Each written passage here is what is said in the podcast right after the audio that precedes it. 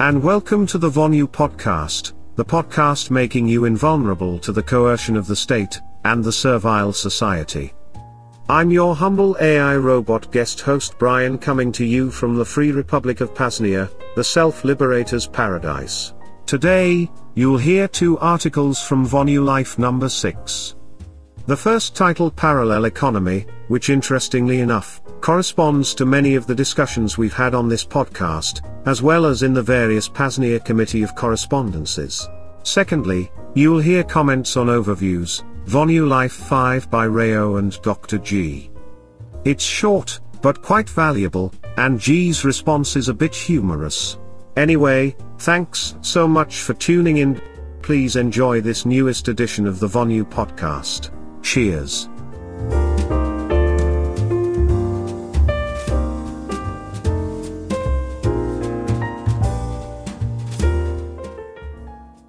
Overviews.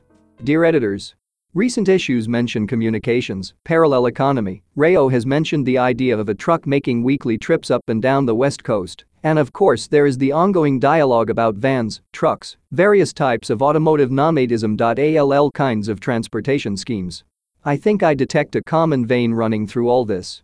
Perhaps it can give us a tip to Vonuans and other contemplating alternative styles of living.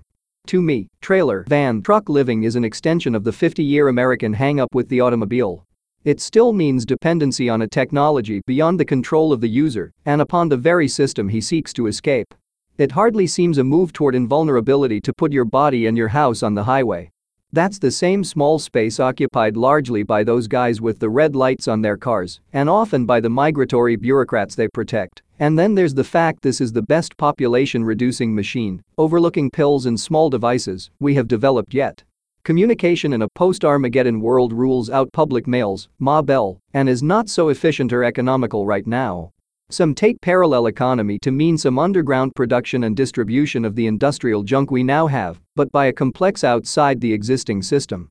This is like saying, we will change everything and when we get it all changed, it will be just the same as before. We need to confront the fact that Vonuans and other irregulars are not now self-sufficient, can never be in all things, and will continue to need many things not the product of their natural environments, nor within the scope of their own talents and resources to provide.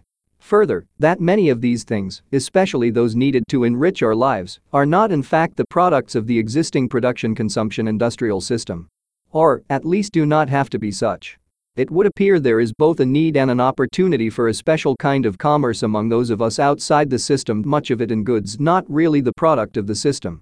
Autonomous libertarians and Vonuans need more and better communication, or we sink into alienation, isolation, and ignorance. Carrier pigeons and smoke signals don't seem like a good answer. How about a higher order of technology using very low power, non-licensed two-way radios? FM sidebands could be used for a networking and linking together a co-op communications system. This presumes cooperators spaced out along a route not too far apart and the use of equipment not much beyond that employed to open garage doors or in radio-controlled model airplanes. Living close to the route of the old army heliograph system, a line of mirrors flashing dots and dashes of reflected sunlight, I was sparked to do a little research on that. Messages were relayed in the mid-1800s from remote cavalry patrols to headquarters in Santa Fe, NM and San Diego, in about the time it presently takes to send a Western Union message. In transportation, considerations we are not only hung up on the auto but get caught up in its systems, routes, and the flows of commerce it has created. Often these are totally unrelated to the world of non-system commerce Vonuans might need and use. For us, distance, time, and cost factors are on a different scale. Example? If it is vital for you to personally travel a long distance quickly, get the jet and go, but seasonal migrations, leisure movement may not need to be hurried. If a flow of supplies you need and want are moving to you and arriving on time, you are not at all concerned about when they departed, nor how long they spent on the way. The cheapest, simplest, most primitive way of moving things is to put them in a vessel and float them on water. A glance at the map will show you that enormous areas of this country are on water or very close to it. The east and Gulf coasts and Midwest with their coastal and river water systems are an obvious water commerce situation. Even the West Coast picture is good if you consider the Pacific Canal and the vast areas accessible to streams classed legally as navigable waters. Over 1,500 miles of shoreline in the San Francisco Bay Sacramento San Joaquin River complex. Puget Sound is a whole water world. You can boat inland to a surprising number of places, and of course, Lewiston, Idaho is accessible. Draw lines paralleling all these waterways and 50 or 60 miles inland from their shorelines, and you will find you have encompassed not only vast areas, centers of population, but most of the Vonuan hideout sanctuaries in this country. The intervening few miles between you and boating water is probably less than a day's walk, bike ride, horseback trip. All other factors being favorable, it might warrant finding squat spots on or nearer these waters. Conclusion. Maybe we need a communications transportation co-op sort of forum and agency for establishing non-system invulnerable contacts and commerce between ourselves, designed to more efficiently and certainly more economically supply our special needs in these areas. Example? Via the communications network we exchange ideas and information and let one another know what we have and what we need. You might pick herbs and berries in Oregon and make jam. I might trade you a ton of dried apricots scrounged here.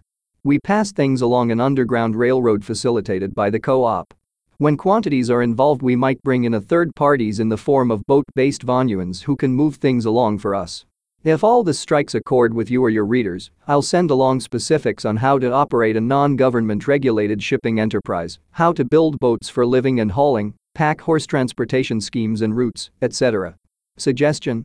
It would be most helpful in assessing the needs of a parallel economy and alternative communication transportation systems if a survey could be made of what actually are the needs of Vonuans and how they supply them now.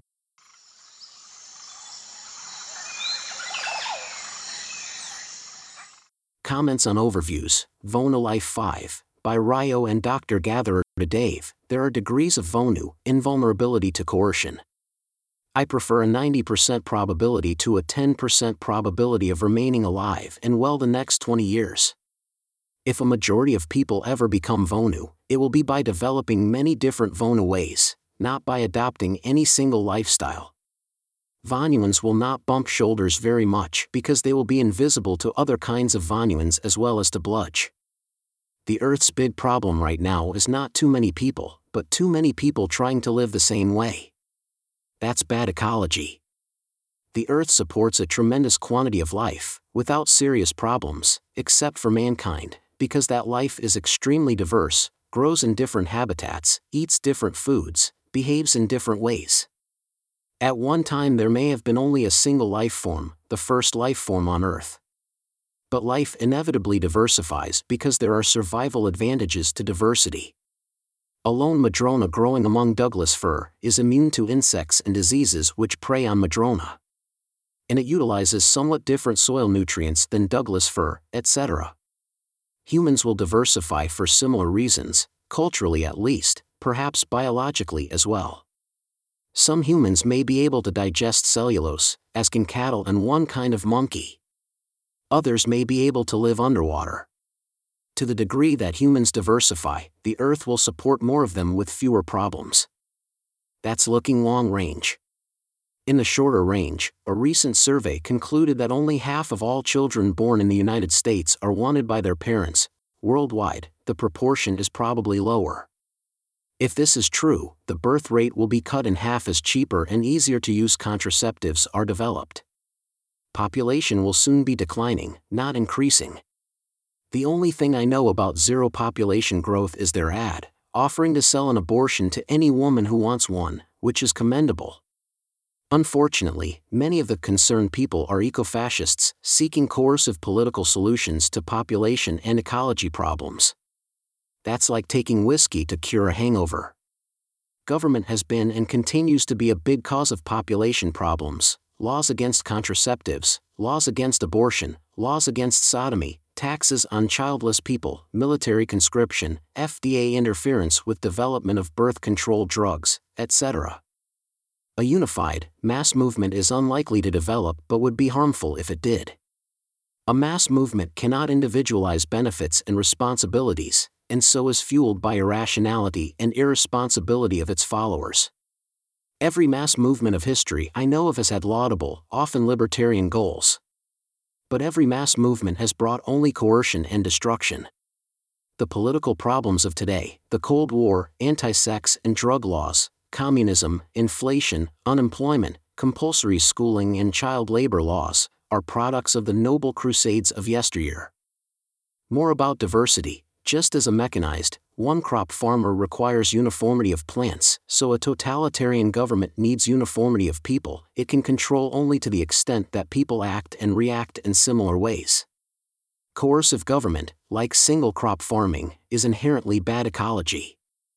Bludge go to almost any length to achieve uniformity, witness the busing of slave school children, favored by practically no one except Bludge but the advantages of diversity become greater and greater. Soon, all the king's horses and all the king's men. Vonuism and the whole alternate lifestyles quest is only the beginning. Rayo.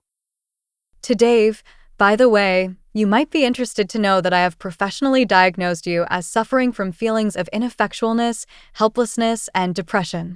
Such feelings are the inevitable outcome of trying to change other people in order to solve the world's problems. Dr. Gatherer